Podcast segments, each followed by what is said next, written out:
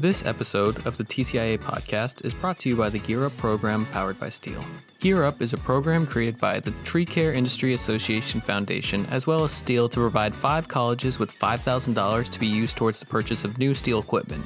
Selected schools will be able to customize their package to help strengthen their college's tree care program. Colleges with arboriculture, horticulture, urban forestry, and other related programs are eligible. To learn more about the Gear Up program, visit us at outsidecareers.org or follow the link in our show notes.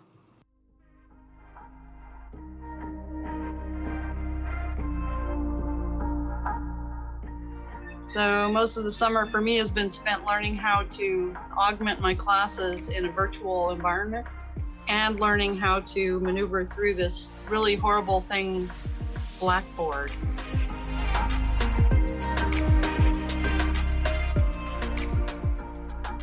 The tree care industry has stories and knowledge just waiting to be explored. We'll have a variety of expert guests and innovators from all corners of the industry sharing their stories and extensive knowledge on our show. On this episode of the TCIA podcast, we sit down with Tracy Takeuchi and discuss the student summit that her college has thrown as well as being a Gear Up grant recipient. Tracy is a full time adjunct lecturer at Cal Poly Pomona, California, in the Plant Science Department at the Huntley College of Agriculture. She specializes in evaluation of landscapes with an emphasis on tree disease, insects and fertility, and tree inventory and soil health. Additionally, she is a Western Chapter ISA certified arborist and member of both the ISA and WCISA, and currently serves as Western Chapter Board Director. We are also joined by Megan Puktiar, Manager of Recruitment and Workforce Development for TCIA. Switching directions, I'd love to learn more about the Student Summit that you guys hosted because uh, Megan started to speak about it to me and I think it's incredibly interesting. I even want to say like like an event, like it's it was an experience because all these people got to experience it for the first time, like you said, from all over. If you could tell us about that. The Student Arboriculture Summit occurred in early December of 2019.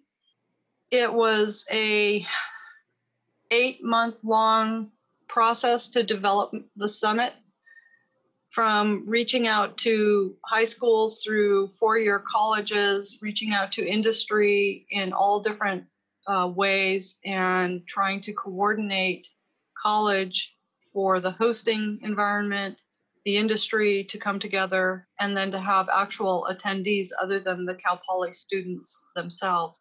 So there was a huge, huge development aspect from the structural side as many people would know who have ever put on any kind of a show. You know, there's a lot going on to evolve a show.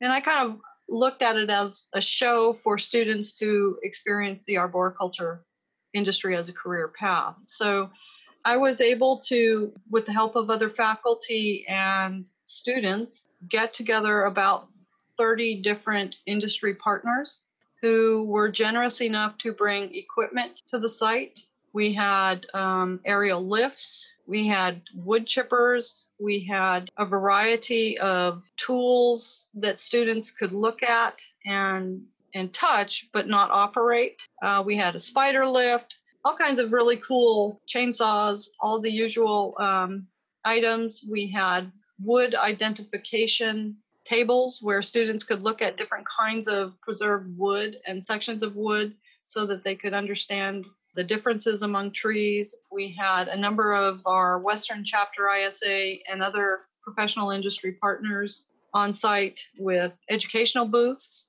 So we had the Spanish speaking committee that had a booth at the event. Uh, we had uh, birds and wildlife at the event to showcase the importance of understanding wildlife and trees.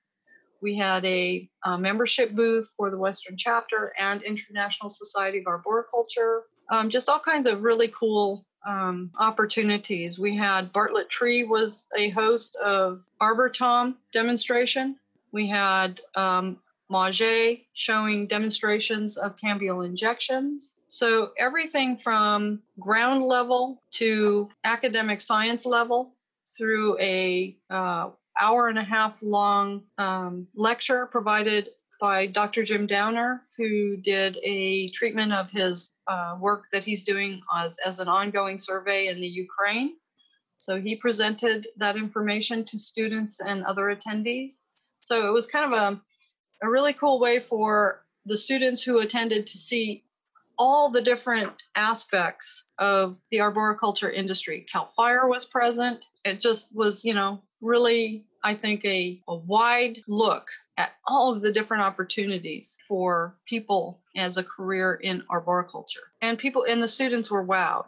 A dozen, probably a dozen students came up to me and and actually said, I didn't know this was even a career. I mean, from one perspective, that's good that students learned about it, which was the goal, but it's also uh, showcasing that we have a lot more work to do in, in getting to people at a younger age. What Definitely. Time the uh, student side, was it students just a year college or were there area schools that brought their students in? Yes, yes. We had we had high school students who came. We had uh, two and four year colleges. So our local colleges, Mount Sac came, uh, I believe Chaffey came, uh, Orange Coast, some other local two year colleges. We had students drive in as far away as from San Luis Obispo. Um, so we we had quite a showing. We expected about 100 students, and we probably achieved about three quarters of that. And I would say that that was because um, there was a storm scheduled for the same day. We were very lucky that the storm uh, didn't actually break until all of the equipment was off the field later in that day. but I think that that uh, kind of put a little bit of a travel uh, constraint on some people. Yeah, I, I think, I mean, for me personally, when I started, you know, in marketing here, I didn't know anything about the tree care industry and two months after I started, they were like, "Oh, you're going to TCI Expo," and I got to see all of the equipment and all of the science stuff behind it. I'm like, man, if I knew this existed, I wouldn't have spent four years in a classroom. So, so I think I think you're right. I think that by showing kids that at a younger age, you can easily persuade them, especially you know people like me who are like, "Oh, that's a really big truck. Like, that's yeah. awesome," you know. And then you see all of the the new technology coming up and it seems to be getting crazier and crazier every single year. Yeah. Do you think that with the new technology, you're going to be able to get more interested students and not just students in general, but like like women as well? Because I know when we talked with some people at TCI Expo, you know, some of the women talked about how uh, some someone who've been in the industry for longer talked about how it was much more difficult starting off for them because one, the industry just wasn't very friendly to women, so the equipment wasn't the same it wasn't going to work the same as as of now where technology is really the great equalizer and then more specialized technology for women. Do you see the technology advancing as like the equalizer for the industry I do think that the technology is advancing in a way that will increase women's participation overall. As you know, with the uh, generous grant that we've received through TCIA and STIHL, we are able to gear up and get some equipment. My focus on the equipment purchases that we are uh, making will be equipment that small framed individuals as well as heavier bodied, more muscled individuals can operate. So, whether you're a smaller male or female, or a larger male or female, you should be able to have the experience of operating a chainsaw and then decide if you want to learn how to operate the various types of equipment that are available across the chainsaw types. So, my equipment acquisitions are going to be based on the newer technology, battery operated, high powered battery operated chainsaws, and other uh, battery operated equipment so that the, the smaller framed individuals with less muscle don't have to worry about attempting to pull start a gas powered engine. That's one of the limiting factors for women, particularly, but also smaller framed people in general. Starting a gas powered chainsaw with a pull start takes a certain level of upper body strength. And historically, women and smaller framed individuals have not felt safe in a male dominated environment to attempt and hone those skills because they are ridiculed and sometimes made to feel like they their initial attempts are not honored. So they they may give up. My goal is for people to not give up I want them to have equipment like the newer uh, battery pack chainsaws that operate efficiently in a professional way, but open the market to people who just may physically not have the capacity to operate those type of equipment. Um, beyond that, I mean, there's there is drone technology that is coming out, and that's really exciting to the students. In the future, you know, pesticide applications being computer driven, drone accessed, and targeted in the upper canopy of trees still requires knowledge of tree biology and tree pest and disease management. So we have opportunities there. There are many, many interesting technological changes, but there's also a there's also a internal shift in the mindsets of people. There's an increasing acceptance of women in the industry as women are showing that uh, they have the capability of of actually accomplishing the job. Previously, women and smaller framed individuals may not have been given an opportunity at least the opportunities are are increasing. We in the Western chapter ISA have a specific focused women in arboriculture committee that is addressing some of these issues. This committee, while female centric, is not focused solely on women. We're focused on smaller framed individuals and people of uh, different gender identifications because we recognize that it, this is not just a, a bias against women in our industry that we have to overcome. It's a bias against gender difference as a as a group. LGBTQ and other identifications have to be able to have access to an industry in a safe environment so that they can learn. The Women in Arboriculture Committee through the Western Chapter ISA and myself as the board liaison, as board director for the Western chapter, I help that committee evolve opportunities for women. And their goal has been very successful in developing women centric gas pull chainsaw training so women and others can feel safe in that environment and not dominated by men. Dedicated tree climbing educational opportunities for women so again, they they are not sort of overshadowed by their male counterparts, which has historically been an issue. Um, these these opportunities are not closed to men, but they're targeting uh, the women and LGBTQ community as having historically been uh, not afforded the same opportunities. So we're trying to get the message out to the broader community that technology is changing, making arboriculture a more accessible physical career for women, not just the science aspects, and marketing, if you will, to people who may not have previously thought of this industry as available to them because of their gender specific uh, needs. I think that's awesome. And I think that's what we're looking for as an industry. I agree. So, circling back, because you brought it up, um, the, the Gear Up program. So, where did you hear about the Gear Up program? So I had received a, an email in my inbox. Um, I, I honestly can't remember if it was forwarded to me from someone else or if it was just a random because I'm in the tree care industry, uh, both academically and professionally. I applied for the Gear Up grant the year before and was not selected. And it came into my inbox again as an opportunity. And I thought, you know, you can't get if you don't try. So I applied for the grant for my students and was selected. What was what was like the first thing you thought when you were selected for it? Because it seems like a lot of money on an individual level, but when you have to immediately think about what you're going to use it for your students, I'm sure you've already had thoughts of what you would do if you just ran into money. We were so originally I was going to upgrade all of our tree trimming equipment, pole pruners, both manual and electric extended uh, pole saws, chainsaws, um, climbing equipment, ropes, everything in that regard. I was so blessed to have this opportunity.